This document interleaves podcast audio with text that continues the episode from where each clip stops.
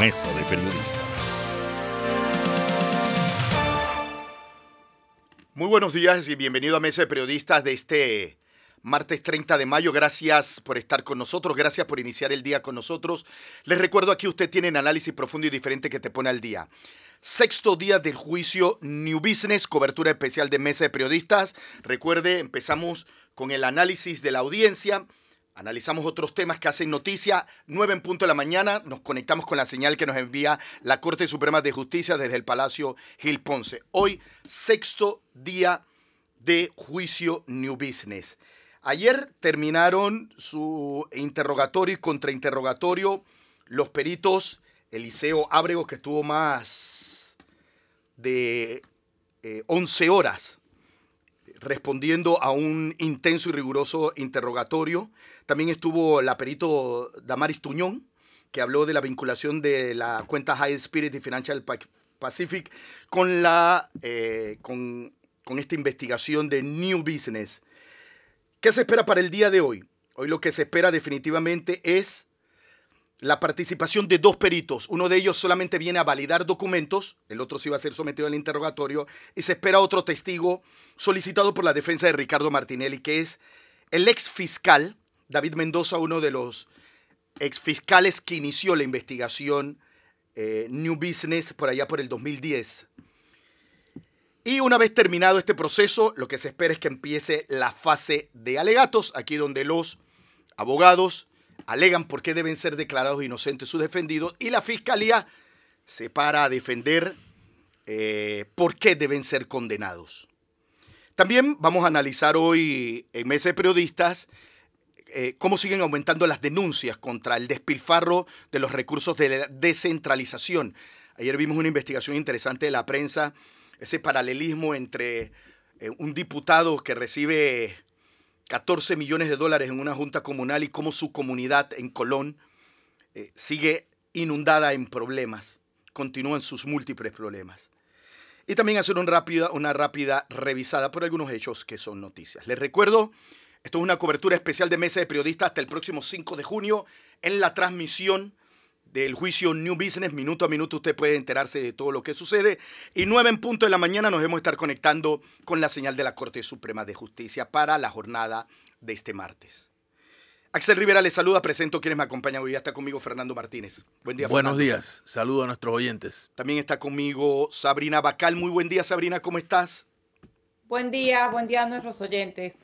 Gracias. Bien, quiero empezar el análisis a partir de eh, la crónica minuto a minuto que nos hace Maciel Arosemena, gerente, periodista, abogada, eh, que nos describe muy bien qué es lo que sucede en cada jornada. A partir de el trabajo preparado por Maciel Arosemena, empezamos el análisis, el balance de lo que nos dejó el quinto día de juicio y qué esperamos para este sexto día. Vamos a ver el trabajo presentado por Maciel Arosemena.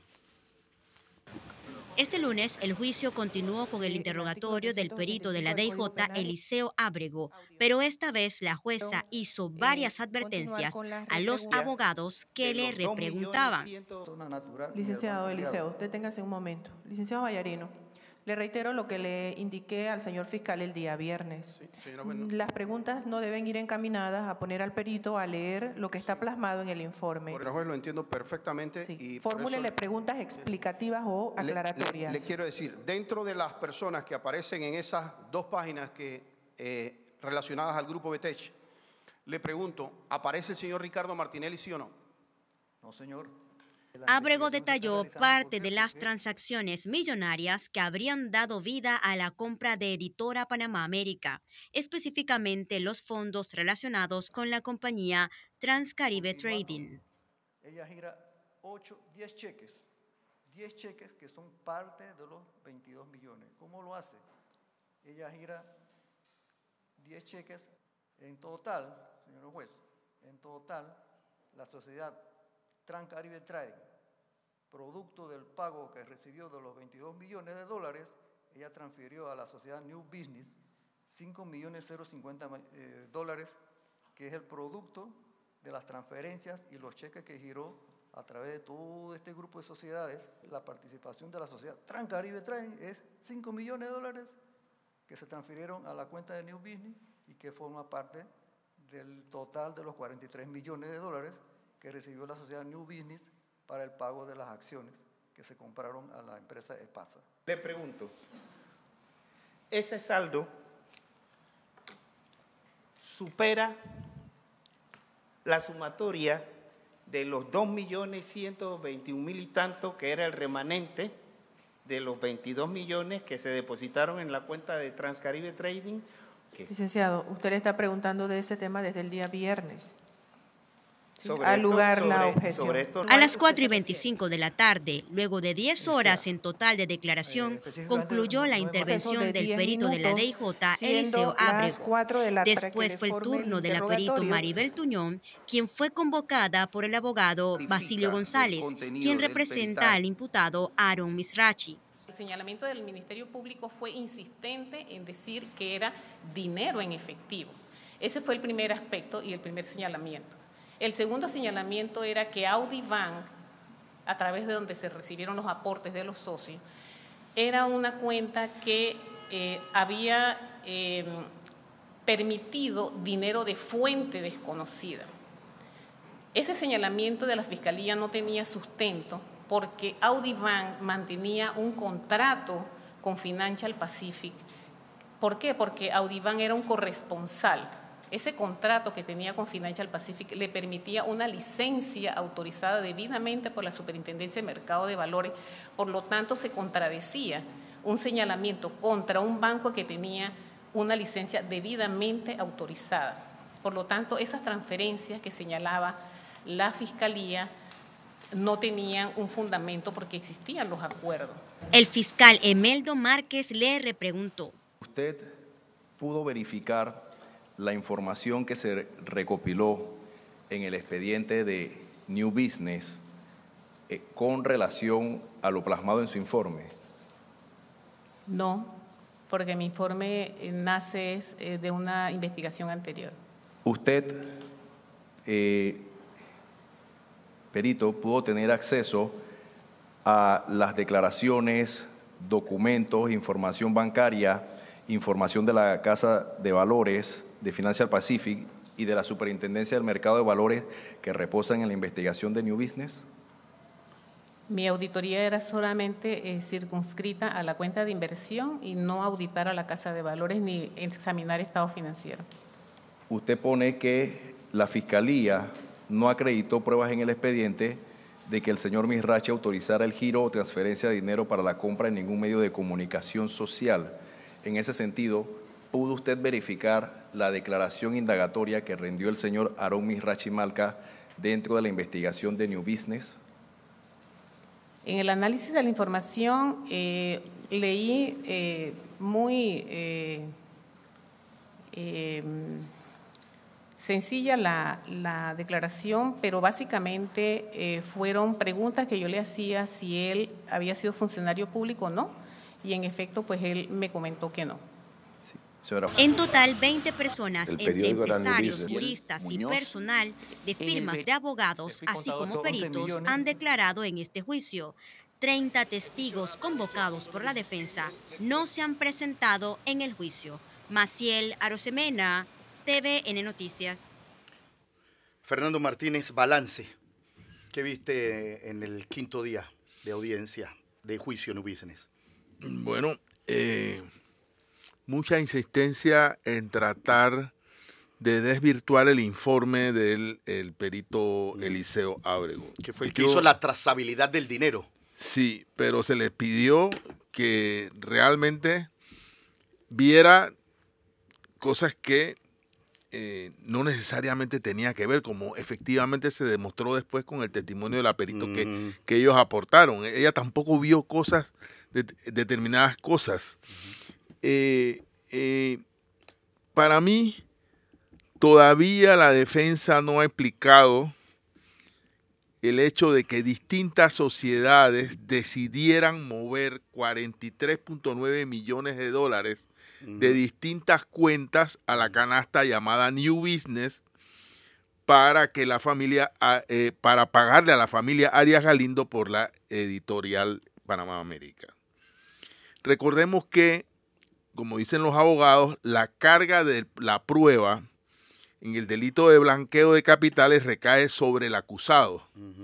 Es decir, él tiene que demostrar la licitud eh, de los fondos y los procedimientos, la licitud de los, de los movimientos de fondos que existieron, porque precisamente este delito trata de hacer movimientos de fondos para que no se sepa cuál es el origen de estos fondos.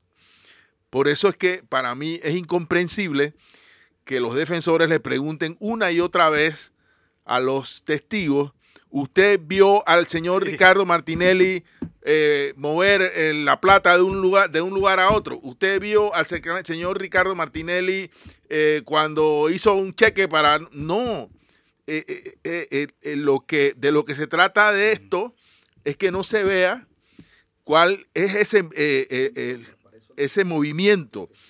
Y en el caso del informe del Liceo Ábrego, él en su informe plantea que los fondos pasaron incluso el mismo día, o sea, casi que en un, de un mismo día pasaron de una cuenta a otra.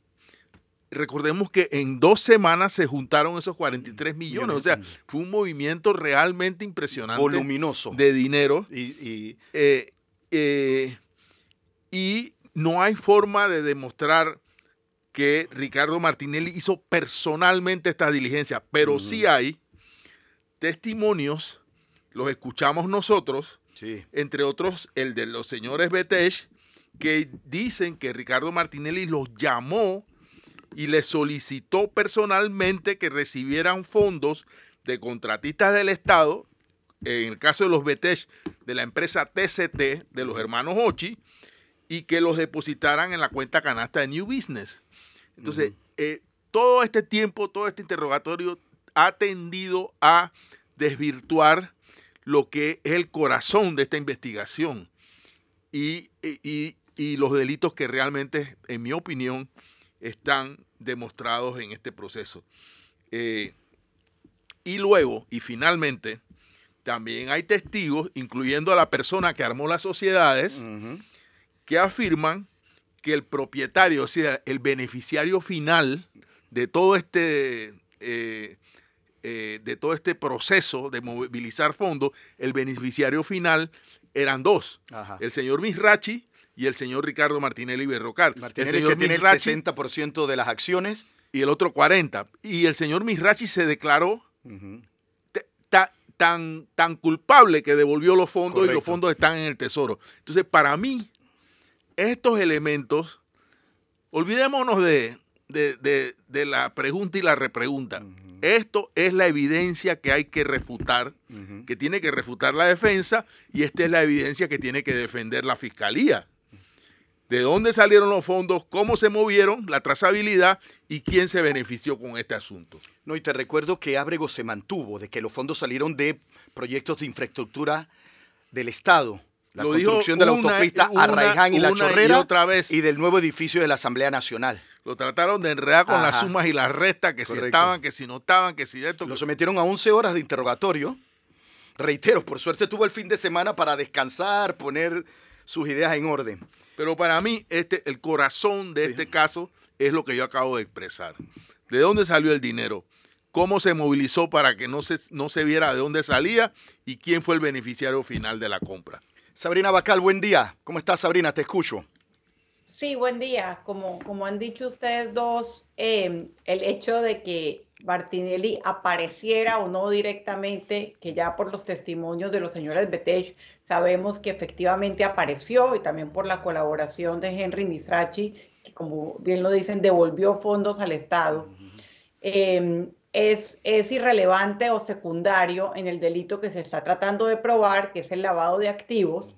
Eh, y el perito, a pesar de, que tenía que estar evidentemente muy cansado con, la, con el interrogatorio eterno, eh, se mantuvo en eh, asegurar que el origen de los fondos venía de obras públicas. Correcto. Mencionó cuáles obras públicas de contratistas del Estado. Y básicamente em, lo, que, lo que está tratando de probar la Fiscalía es que Martinelli, siendo presidente de la República, tomó eh, dineros provenientes de contratistas de obras públicas, le pidió a un grupo de testaferros que se los, que se los recibieran y mediante esos testaferros compró el diario El Panamá América, eh, la empresa de Pasa que tiene los tres diarios.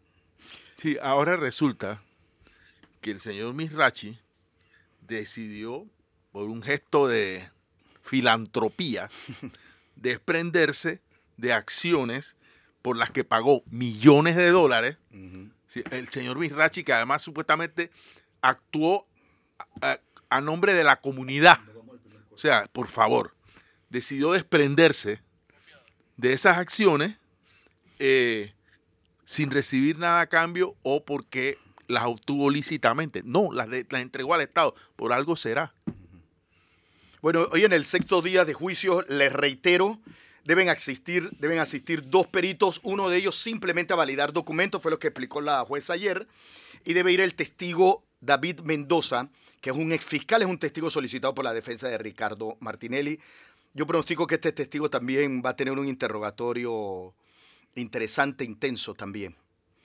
Y otro, otro detalle que, que, aunque no está en este momento en la, en la en la audiencia es muy importante recordar, el señor Martinelli ha reconocido varias veces que él es el dueño del Panamá América.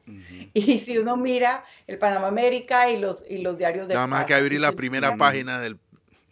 La forma en que se han utilizado, especialmente el Panamá América, especialmente en la época en que el señor Ricardo Martinelli fue presidente, queda clarísima la utilización política y de arma para perseguir y atacar a cualquiera que eh, lo cuestionaba. O sea que ahí creo que hay poquito, o sea, incluso quienes defienden a Ricardo Martinelli, les queda muy difícil negar el hecho evidente que es el dueño del Panamá América. Bien, les recuerdo que estamos a la espera a las 9 en punto de la mañana, conectarnos con la Corte Suprema de Justicia con la señal que nos enviar en YouTube para eh, la transmisión del juicio Nubir en este sexto día. Es una cobertura especial de meses de periodistas. Vámonos a nuestra primera pausa comercial. Cuando regresemos, seguimos analizando este y otros temas que hacen noticia. Vamos a hablar del escándalo de la descentralización, que de verdad es tremendo escándalo y quién lo investiga. Yo les recuerdo usted este mes de periodista, aquí tienen análisis profundo y diferente que te pone al día. Pausa, regresamos en minutos. Les reitero la bienvenida a Mesa de Periodistas de este martes 30 de mayo cobertura especial por la transmisión del juicio New Business hasta el próximo 5 de junio. Axel Rivera les saluda, me acompañan Fernando Martínez y Sabrina Bacal. Bien, mientras esperamos conectarnos con la señal de la Corte Suprema de Justicia, vamos a analizar otro tema, el escándalo de los desvíos irregulares de fondos de la descentralización para eh, algunas juntas comunales, en su mayoría juntas comunales alineadas o vinculadas al partido PRD o allegados al PRD. 200 millones de dólares que se sabe muy poco qué se ha hecho con ese dinero, porque ha quedado en evidencia en, algunas de las investigaciones del diario La Prensa que ha hecho esta investigación, cómo esas comunidades continúan con sus enormes problemas, pero el dinero fue desviado hacia ellas. ¿Qué se ha hecho con ese dinero? ¿Qué se ha investigado? Muy poco. Hoy Juan Diego Vázquez, diputado independiente, Estuve en Noticias AM, presentó su posición. Vamos a escuchar qué dice él sobre las investigaciones y cómo, cómo esto definitivamente está reflejando una situación que busca beneficiar a las aspiraciones políticas del partido PRD. Escuchemos al diputado independiente. Es que es una vergüenza, es que no, no se confunda, no beneficia a diputados, viene ordenado por diputados en su gran mayoría. Y le digo por qué cuando comenzó a investigarse a través de algunas notas que mandé yo a la Autoridad de Descentralización, a la ANTAI y recursos que presentaba la Corte, que además no han sido respondidos, déjeme decirle, el presidente de la, del grupo que aglutina a los representantes del país salió a decir, mire, esto búsquelo, es que el diputado Vázquez, yo pues, viene a molestar, porque eso es lo que dicen que yo hago, con las partidas que nos envían los diputados. Esto lo dijo el presidente de representantes. ¿La ley de descentralización permite esto? Por supuesto que no. Los diputados no tenemos nada que ver. Más allá de nuestro rol como líderes, que somos de una comunidad, yo soy vecino de donde vivo, pero más allá de eso, como ciudadanos, El diputado, repito, no debe estar manejando ni dictando fondos públicos más allá del rol presupuestario que la Constitución le brinda. Pero está manejando millones a través de una ley de descentralización. Millones de dólares y de forma politiquera, porque déjeme decirle algo. Yo primero quiero, y ya lo estoy haciendo a través de notas, entender cuánto se manejó en San Miguelito. Que entendiendo las figuras que tenemos en mi bello distrito, no dudo que se ha manejado mucho dinero. Pero yo le digo algo hoy. En la calle de San Miguelito no hay esa plata. ¿Dónde Como está el entiendo, no está en Colón, ¿Dónde no está en Panamá Contralor? Oeste, el Contralor. Yo le voy a decir dónde está. El Contralor a mí me envió una nota cuando yo le pregunté sobre esto. Él en, en persona me dijo a mí, me prometió, yo le voy a mandar la información. A los 30 días me dijo en una nota, oiga, yo no tengo nada que ver. Pero ahora salió la autoridad de descentralización a decir, no, no, esto todo tiene control y el escafit y tiene control de Contraloría. Pero el Contralor dice que no tiene nada que ver con esto. Es una vergüenza como la Contraloría, que debe estar para controlar los fondos públicos, le parece bien que una Junta Comunal cobre 14 millones, 6.8 millones, sin entender para qué Pero o por qué. nadie pone y la gran mayoría, ICAR, va para donativos a personas. Con eso compran nevera, con eso compran estufa, con eso compran bolsas de comida, que al final es buscar comprar votos. Es una vergüenza. Buscar la compra de votos, el trabajo de muchos diputados que buscan la reelección, cómo se desvían millonarios dineros a estas juntas comunales, nadie ha dado explicaciones, eh, nadie pareciera investigar. Eh, y no existe un solo registro de para qué se utilizan los dineros. Lo cierto es que las comunidades mantienen sus enormes problemas. Sabrina Bacal.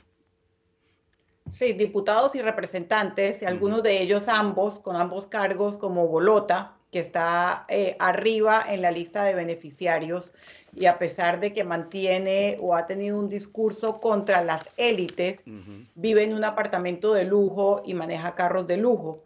Y una de las cosas detectadas por esta investigación del diario La Prensa es que eh, las asignaciones al representante y diputado Bolota aumentaron significativamente en el momento en que dio su respaldo al candidato oficialista José Gabriel Carrizo. O sea, este dinero se está manejando como fondos para hacer campañas electorales y ninguna de las instituciones de control hace su trabajo, lo que no solamente es vergonzoso, vergonzoso de parte de la Contraloría, de parte de la Fiscalía Electoral, tener eh, funcionarios absolutamente ausentes de lo que debería ser su, su labor de control de los fondos públicos, sino que también genera una situación, y yo lo comentaba la vez pasada, de un fraude electoral de, bajo, de baja intensidad y que ha empezado ya con la utilización indebida y descarada de los dineros de todos. Y es la utilización política, como lo decía el diputado Juan Diego Vázquez. Es la utilización para eh, comprar enseres, para regalar, para comprar votos, lamentablemente, porque esos dineros no los estamos viendo en obras eh, o en la mejora de las condiciones de vida de los distritos que han recibido eh, de manera discrecional y de manera desigual la mayor cantidad de dinero. Realmente es, es escandaloso, es escandaloso y es una prueba más o una duda más sobre este torneo electoral que estamos ya viviendo y donde no tenemos ninguna certeza de la neutralidad del Estado frente al poder del dinero que tienen los candidatos oficialistas o los candidatos que son aliados al candidato oficialista. Eso fue, eh, eso lo recalca el diario de la prensa, porque por ejemplo está Yanivel Ábrego, eh, que ha recibido muchísimo apoyo eh, y que se ha reunido, según el mismo diario, con el vicepresidente José Gabriel Carrizo. Incluso en la entrevista que, que dio eh, Martín Torrijos en, de- en el programa de Frente con Sabrina Bacal, me decía que esos fondos están siendo utilizados no solamente para, para apoyar a los candidatos oficialistas, sino también para intervenir en otros partidos políticos. Eh, a ver. Eh, el país no se va a desarrollar si no se descentraliza. Exactamente. Esa es, esta es la parte dolorosa de esta historia. Entonces, una necesidad estructural del país ha sido convertida en la práctica en una herramienta para seguir perpetuando el sistema desigual, injusto, clientelista, clientelista politiquero, etcétera, etcétera. Este, esto es lo que produce dolor. Eh, porque además, la sociedad panameña, todo se concentra en la ciudad. O sea, por, y por razón de ser una ciudad, la, ciudad de la zona de tránsito, una, una ciudad, bueno, ya sabemos todos los problemas que se concentran en esta ciudad y no el, el país entero no va a cambiar si nosotros no vamos generando polos de desarrollo que rompan los desequilibrios regionales. Eh, el problema dónde está? En que la ley de descentralización, por eso estoy empeñado en que un experto en el tema de la descentralización y la ley venga y no hable, la hacen los diputados y la reglamentan ellos. Y fíjense que esto que la prensa ha denominado descentralización paralela, incluso está fuera de la ley y de los reglamentos que ellos mismos hicieron. O sea que aún habiendo creado las leyes, ellos han, han tenido necesidad de no cumplirlas para convertir esto en una herramienta poderosa clientelista que, como bien ha dicho Sabrina, se convierte en una clara ventaja a favor eh, de, la nomenclatura, de los que ya son candidatos y buscan la reelección o buscan, buscan seguir controlando eh, los poderes o los cargos de elección en este país. A ver, eh, habría que crear las condiciones para empoderar a las comunidades, para que las juntas comunales no fueran lo que la mayoría, porque yo sé que hay juntas comunales que hacen su trabajo, y en las que participa la comunidad y en las que los fondos asignados a la descentralización de alguna manera sirven para desarrollar pequeños proyectos comunitarios. Los hay, pero no es posible verlos ante la, la, abrumadora evidencia de lo, que, de lo que hacen otros con esos mismos recursos, que es, repito, eh, distorsionar la razón de ser de este asunto. son gente que regala estufas en vez de crear eh, proyectos comunitarios, de organizar a las comunidades. rurales. O sea, de, mujeres, eh, organizar a las mujeres, las comunidades, ha dado mucha, muy, buenos resultados en, la, en San Francisco de Veragua, en distintos lugares.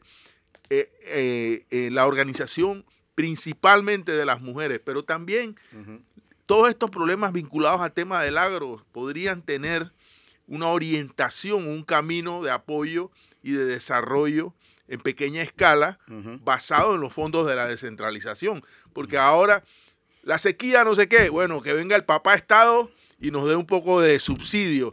pasó no sé qué, bueno, que venga el papá Estado. No, porque además la descentralización debería ir creando una nueva cultura Correcto. en la que las comunidades son gestoras de, sus propias soluciones. Entonces, miren a todo lo que estamos renunciando por culpa de la politiquería. Eso es lo que da mucho dolor. Yo creo en la descentralización, Fernando, y como tú lo dijiste, no va a haber desarrollo en Panamá si no se descentraliza.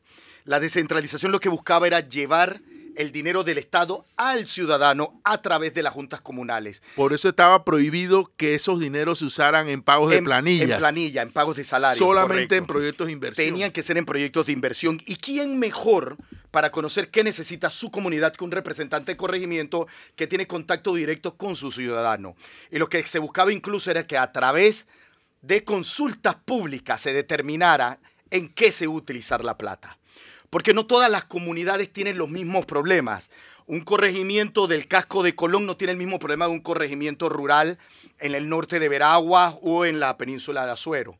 La centralización es necesaria, había que defenderla. Lastimosamente se ha dado otro golpe de credibilidad a una institución que lo que buscaba era como tú dices, crear autogestión en el ciudadano y en las autoridades locales. Yo creo que los, ahí tienen mucha culpa las autoridades locales que no salieron a defenderla y han permitido que el diputado destruya la figura para beneficiar sus aspiraciones políticas electoreras. ¿Y ¿Quién investiga esto? Perdón, Fernando. Sí, termina. ¿Quién investiga esto? todavía yo no he visto nadie que salga a dar explicaciones. Las comunidades siguen presentando los mismos problemas, inundadas en problemas, pero los dineros, 202 millones de dólares, se habla de que pudieron haber sido desviados de esta forma.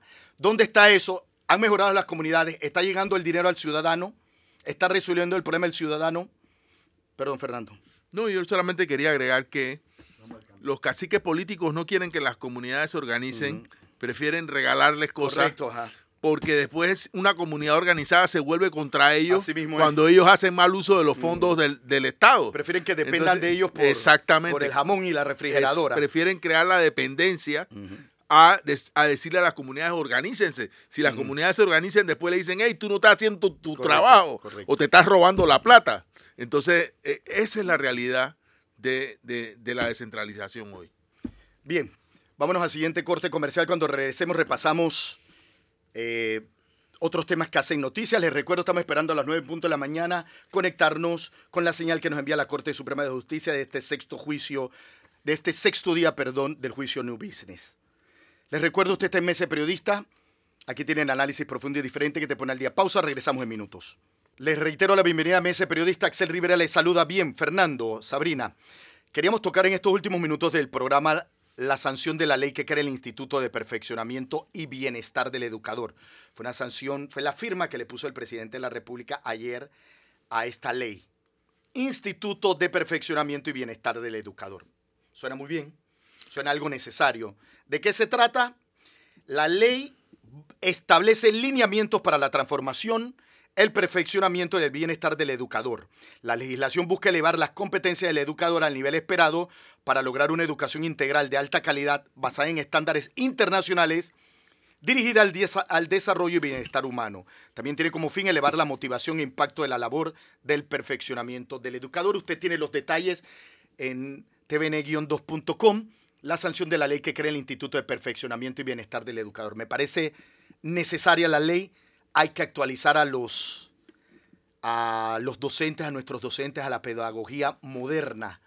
Y creo que también hay que incentivar y promover la permanente, el permanente trabajo para mejorar y actualizarse. Fernando Martínez. Yo creo que es un principio, o sea, es una forma de comenzar algo. Recordemos que eh, en, la, en, la propuesta de de, de pasar la ley minera o de contrato minero, cuando el, presidente eh, distribuyó anticipadísimamente los fondos que iba a recibir el Estado, puso un renglón que espero que tenga que ver con este tema de la actualización docente. Yo creo que es, eh, eh, es decir, estando en desacuerdo con haber incluido eso en, en un contrato, que todo el mundo está de acuerdo en que eso no, eso no iba ahí, porque e, este es un contrato a largo plazo y no sabemos cómo se cómo amarrar esto, esta, los frutos de este contrato a, determinados gastos del Estado. Dicho esto, eh, es un principio para cambiar lo que es fundamental, porque siempre hablamos de eh, que las escuelas se están cayendo, que no hay suficientes educadores, o sea, de temas que tienen que ver con el día a día. Pero se habla muy poco de la calidad de la educación y la calidad de la educación pasa por cambiar el sistema formador de formadores. O sea, cambiar la forma en que se forman los docentes. Esto, eh, la palabra perfeccionamiento es un poco ampulosa. Realmente lo que necesitamos es un sistema de actualización docente permanente. Eh, pero repito, es una forma de comenzar, comenzar por algo. Ahora, esta ley es solo el papel. Aquí no se dice, y se dice, esto va a quedar en el Meduca.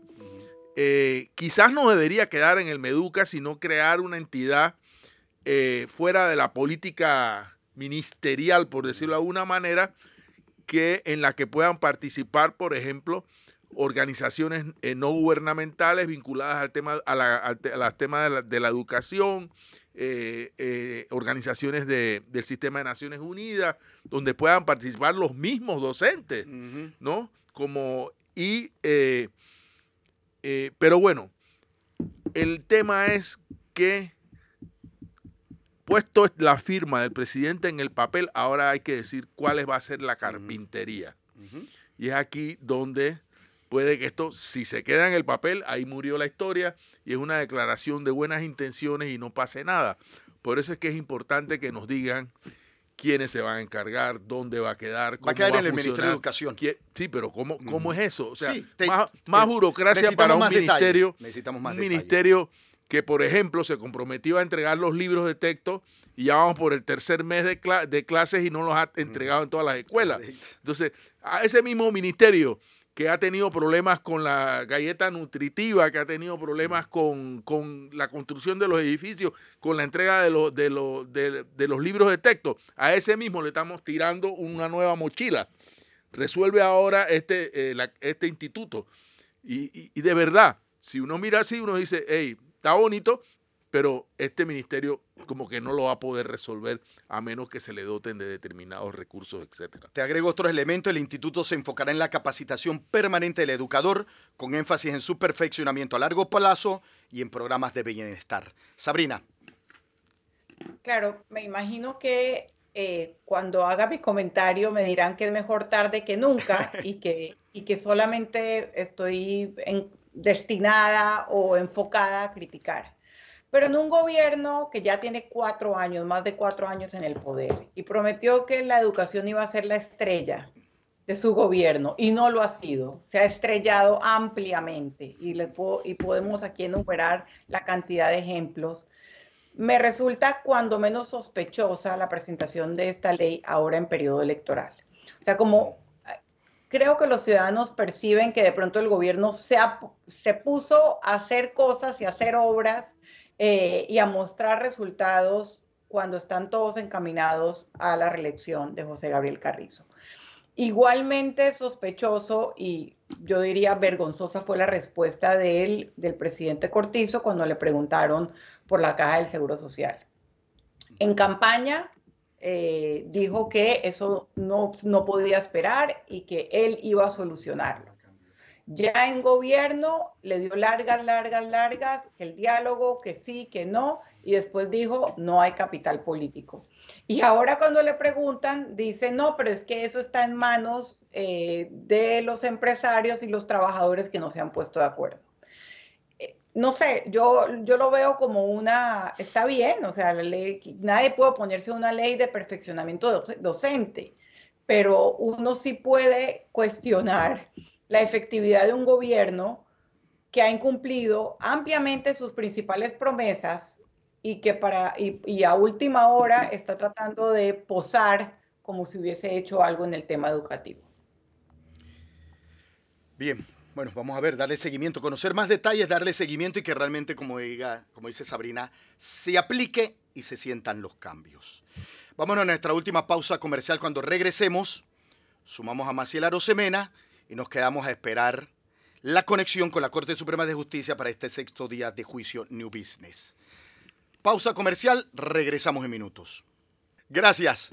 Esperamos a las 9 en punto de la mañana para conectarnos con la audiencia, eh, sí, con el juicio New Business. Sabrina Bacal tiene un comentario eh, en el tema internacional antes de entrar de lleno con el sexto día de juicio. Te escuchamos, Sabrina.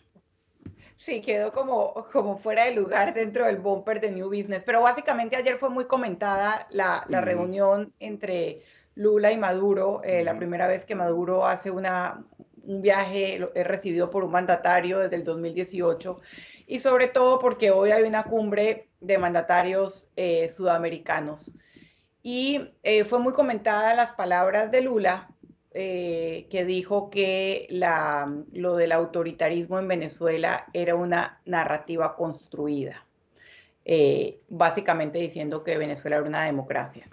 Y, simplemente lo, digo porque em, también hubo muchísimos comentarios eh, nuevamente cada vez que se menciona a, a Bukele. Hay muchísimos comentarios de, las palabras eh, defendiendo la democracia en Centroamérica del escritor Sergio, Ramírez y simplemente haciendo la reflexión de que estamos en un momento donde la democracia ha perdido apoyo en el continente, donde los ciudadanos no ven verdaderamente los beneficios de la democracia y donde los ataques a la democracia y las excusas o justificaciones de los autoritarismos vienen tanto de la izquierda como de la derecha.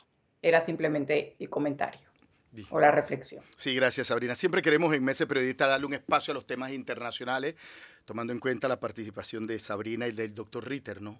A Fernando, a Fernando y a mí también nos gustan mucho estos temas. Bien, recta final. Gracias Sabrina por acompañarnos hoy. Ya es cuestión nada más de esperar a las 9 en punto de la mañana la conexión con la Corte Suprema de Justicia, sexto juicio, eh, sexto día del juicio No Business. En este momento, 9 y, eh, 8 y 55 de la mañana despedimos a TVN Radio 96.5. Gracias. Ellos en minutos tienen Hello Break. Gracias a TVN Radio. Bien, se suma a Mesa de Periodistas Maciel Arosemena, gerente, periodista, abogada, le ha dado seguimiento muy de cerca a el juicio No Business. Maciel, buen día. Gracias por acompañarnos. Eh, buenos días. ¿Qué esperas del juicio de hoy? Bueno, en realidad entramos al sexto día de, de este juicio que ha empezado pues el, lunes pasado y por la cantidad de gente que ha pasado por el estrado a dar su testimonio y sus declaraciones de lo que consideran que pasó en este caso. Hoy se van a sumar otras tres personas que son sumamente importantes porque se trata de por lo menos dos peritos, el señor José Ángel Hidrogo Calvo, ya me imagino lo han dicho aquí en el programa, Aníbal Guerrero Urriola y un ex fiscal, el señor David Mendoza. Eh, veremos qué pasa hoy, ¿no? Cuáles son los aportes que dan estas personas a la, al, al, juicio para ver si ayuda, pues, entonces a esclarecer lo que pasó. Recordemos que lo que se está investigando aquí es el delito de blanqueo de capitales y hay dos, básicamente dos teorías, la de la fiscalía que la hemos explicado en reiteradas ocasiones eh, que considera que sí se cometió pues el delito de blanqueo de capitales al utilizar este entramado de sociedades anónimas para comprar Editora Panamá, América supuestamente con fondos que habrían venido de proyectos del Estado o de irregularidades relacionadas con contratos que suscribieron empresas con el Estado en el gobierno del expresidente Ricardo Martinelli. Por su parte, la defensa ha señalado eh, reiterativamente que no se ha podido probar la procedencia ilícita de los fondos. Esa ha sido pues la mecánica en estas en esta primera semana y, segunda semana del juicio New Business, que ya debe terminar el próximo lunes. A mí sí me, me, me eh, aunque se, se, ha estimado que el próximo lunes termina, yo no, a mí me da la impresión que probablemente tal vez termine antes, porque por la cantidad de testigos que no se han presentado en, en, la audiencia, porque esa, ese cálculo de días se hizo basado en las pruebas testimoniales que se admitieron y mucha gente no, no se ha presentado a dar testimonio en el juicio, ¿no? Y los alegatos, o sea, se espera, hoy debe uno de los, de los peritos, tengo entendido que solamente llega a validar documentos.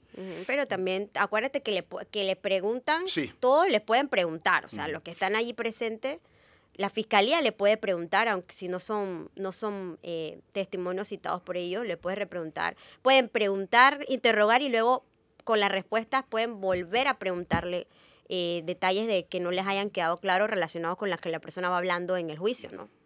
Y, eh, perdón, cómo prevés el, el espacio del ex fiscal? ¿No crees también que sea extenso y sea riguroso?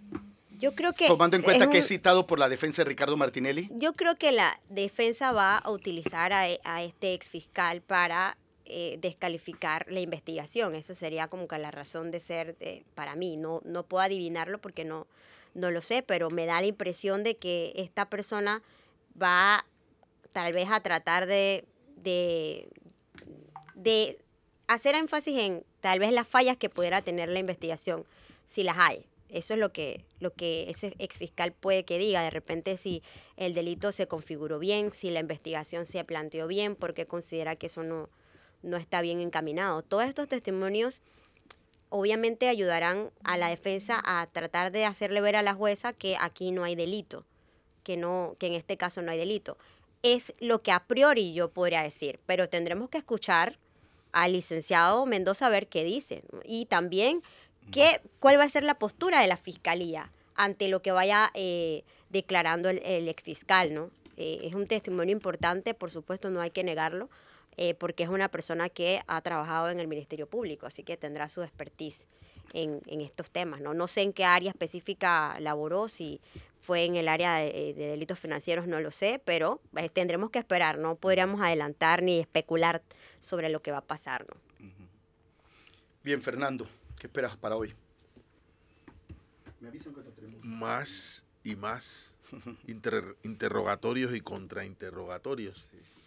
Eh, ahora, es- de eso se trata este, esto, ¿no? Eh, de- eh, yo confieso en mi fuero in- interno que he aprendido bastante. y aprendo todos los días. Sí, de verdad que sí. Eh, no solo, digamos, de los temas procesales, que ya eso es bastante aprendizaje, sino de, la, de las estrategias y de la conducta humana frente a uno u otro asunto, ¿no? Es interesante. Eh, en algunos casos incluso diría eh, desde la mayor subjetividad que estos, estos juicios exhiben sí argumentos, sustentaciones, pero también eh, las formas que, suele adoptar la conducta humana. Sí, hay unos abogados más eh, emotivos que otros y hay otros más eh, apegados a, al rigor de la norma, etcétera. Entonces eso permite hacer también, digámoslo de esa forma, un perfil, ¿no? Y, y- definir qué perfiles son más útiles a cada causa. Y perdonen que me haya disgregado por ahí, pero son las cosas que a mí en lo personal me llaman mucho la atención. La, terminan estos dos peritos y, y el fiscal viene la fase entonces de alegatos, Maciel, para explicar un poquito qué es la fase de alegatos. Debería ser, ¿no? Eh, Se le da una oportunidad a la, a la fiscalía. Primero siempre habla la fiscalía, se le da un tiempo determinado para que dé sus argumentos de por qué considera que estas, esta, este grupo de personas que están en juicio deben ser condenados. Y la defensa hace, hace lo contrario.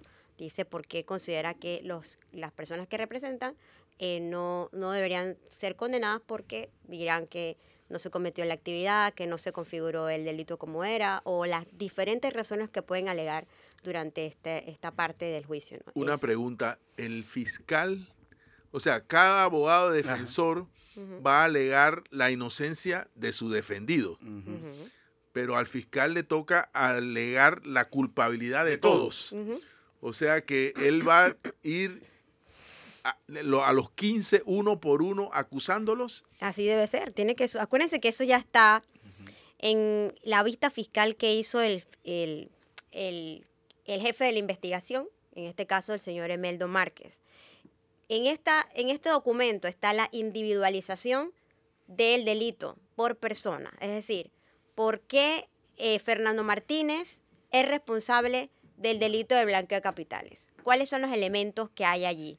¿Por qué lo considera? O sea, así mismo como lo individualizó y lo explicó en la vista fiscal, tiene que sustentarlo en el juicio y acompañado de, tiene que señalar las pruebas que tiene. ¿Por qué considera que Fernando? Porque hay testimonio que lo está inculpando, porque hay, hay unos documentos en el expediente, porque hay alguna auditoría, porque hay un informe. Por eso, o sea, tiene que ir diciendo por qué la persona merece la condena, por qué es culpable. Y además de eso, recordemos que igual puede haber, o sea, tal vez, ¿qué, qué tal si el fiscal dice, yo considero que a estas, después, que a estas cuatro personas eh, se le debe sobreseer o absolver, pues, no sé, eso que también puede ocurrir. Entonces, a- asimismo, la defensa de, de los imputados eh, hace lo mismo, ¿no? Va, va diciendo por qué considera que no hay razón suficiente para condenar a su defendido. Y la fiscalía también puede, o sea, puede objetar en el momento que se da, ¿no? Así que eso es lo que va a pasar, ese contradictorio, ese debate que se da eh, en esta parte de los alegatos, que es sumamente interesante, ¿no? Y al final que la jueza es la que escucha todo y decide qué va a hacer con esas, esas versiones o esa sustentación que hace cada parte. Y también lo debe hacer uno por uno, la jueza. En, el, en, el, en, el, en la sentencia, por supuesto, tiene que decir por qué te condena y por qué te absuelve. Y puede ser un auto mixto realmente, ¿no? Que te condena a unos y te absuelve a otros. No necesariamente tiene que ser o sea, todo, pero va a pasar, o sea, puede ser que, un, voto plancha. No, o sea, te va, te va a decir por qué uno sí, por qué uno no. Y dice, porque no encontré suficiente razón para que Axel recibiera condena, o sea, lo absuelve y le levanta las medidas cautelares en caso tal que tenga alguna. ¿no? Y creo que es importante no olvidar que hay eh, testigos que eh, firmaron acuerdos de colaboración. Eh, yo no sé si son acuerdos de colaboración y de pena o solo de, colaboración. Es decir, que estos testigos, si no tienen acuerdo de pena, pueden ser condenados o absueltos. No, lo que pasa es que acuérdate que hay una lista de que tenemos, que manejamos nosotros. Las personas que aparecen ahí imputadas y por las que la fiscalía pide condena es un grupo. Si allí en ese grupo, que inicialmente eran 21, recordemos, luego se excluyó a uno que tiene fuero penal electoral, ya ustedes saben quién es hasta la sociedad. Es candidato a la presidencia. Si esa, persona... No sabemos si va a ganar el domingo. si la persona que tiene acuerdo de colaboración eficaz no está aquí, simplemente no está imputada. No, no va a poder ser condenada porque no está aquí. Los que van a ser condenados son los que aparecen en la solicitud eh, de la fiscalía y en el auto de llamamiento a juicio de la jueza. Eso es la lista que hay aquí. Si ahí usted no ve a, Gabriel Betech, por ejemplo, no lo vas a poder condenar porque no es, él no fue llamado a juicio, o sea, él suscribió un acuerdo de colaboración eficaz y no lo tiene, pues simplemente no está dentro como procesado. Eso es, es importante decirlo, así que no espere que ahí va a encontrar el nombre de, de una persona que no aparece, no aparece inicialmente en el auto llamamiento a juicio, eso no va a ocurrir. Son los que están allí, los que hemos escuchado. Las personas que han sido defendidas en este juicio son las que van a poder aparecer condenadas o absueltas en esa decisión de la jueza. Específicamente, no los testigos, los imputados, esos son los que van a aparecer en esa sentencia. Condenados o absueltos. Esa decisión es de Valoisa Martínez. Maciel, ¿los tiempos en los alegatos están estipulados o es un tiempo abierto? No, la jueza los estipula. Ok. ¿Y no se conocen ahora mismo? No, no, no lo ha dicho. Ella, ella lo va a decir en, las reglas que lea de, de, esta fase, ¿no? Y creo que también es importante recordarles que la jueza tiene un periodo para, para emitir su condena, ¿no? Su fallo. Mm, lo tiene, pero hay que considerar la cantidad de personas imputadas, la, todo, ¿no? Hay, no es tan específico, ¿no? Allá, aunque de repente la ley diga son 30 días, para decretar sentencia en, general, pero tienes que considerar la cantidad de personas y todo eso, ¿no? Además que ya no tiene un solo caso, eso lo tenemos que tener clarísimo, ¿no? ya tiene otras, otras investigaciones de alto perfil que ya llevan ese despacho y que aquí también hemos hecho transmisiones de, de esas audiencias preliminares, así que, y, ahí se acercan algunas próximamente, ¿no? Como de Brecht, por ejemplo, en agosto. Fernando, tú decías, y es cierto, o sea, eh, en esta audiencia en donde se investiga al expresidente Ricardo Martinelli y la, eh, la estructura de lavado de dinero para la compra de, de, pasa. pasa a través de la canasta New Business, eh, el principal involucrado, imputado es el expresidente Ricardo Martinelli, que precisamente va a, lo que se llama una primaria este domingo. Junto con un Ochi que tiene fuero. Correcto. Bueno, coincidieron los tiempos. A Ochi no, se le puede mencionar en el juicio, pero aquí en, en, eh, en, esta transmisión sí, supongo, ¿no? No, y, bueno, coincidieron sí porque precisamente el domingo es la es, perdón, el, las primarias de RM y el lunes termina la, la, audiencia. Coincidieron los tiempos políticos y los tiempos, los tiempos electorales y los tiempos de la justicia. Vamos a hacer algo, vámonos a una pausa comercial mientras esperamos la, la señal de la Corte Suprema de Justicia. Les recuerdo, esto es una transmisión especial, una cobertura especial de Mesa de Periodistas por la transmisión del juicio New Business hasta el próximo lunes 5 de junio. Vámonos a una pequeña pausa comercial, tan pronto regresemos, esperamos tener la señal de la Corte Suprema de Justicia. Pausa, regresamos. Mesa de Periodistas.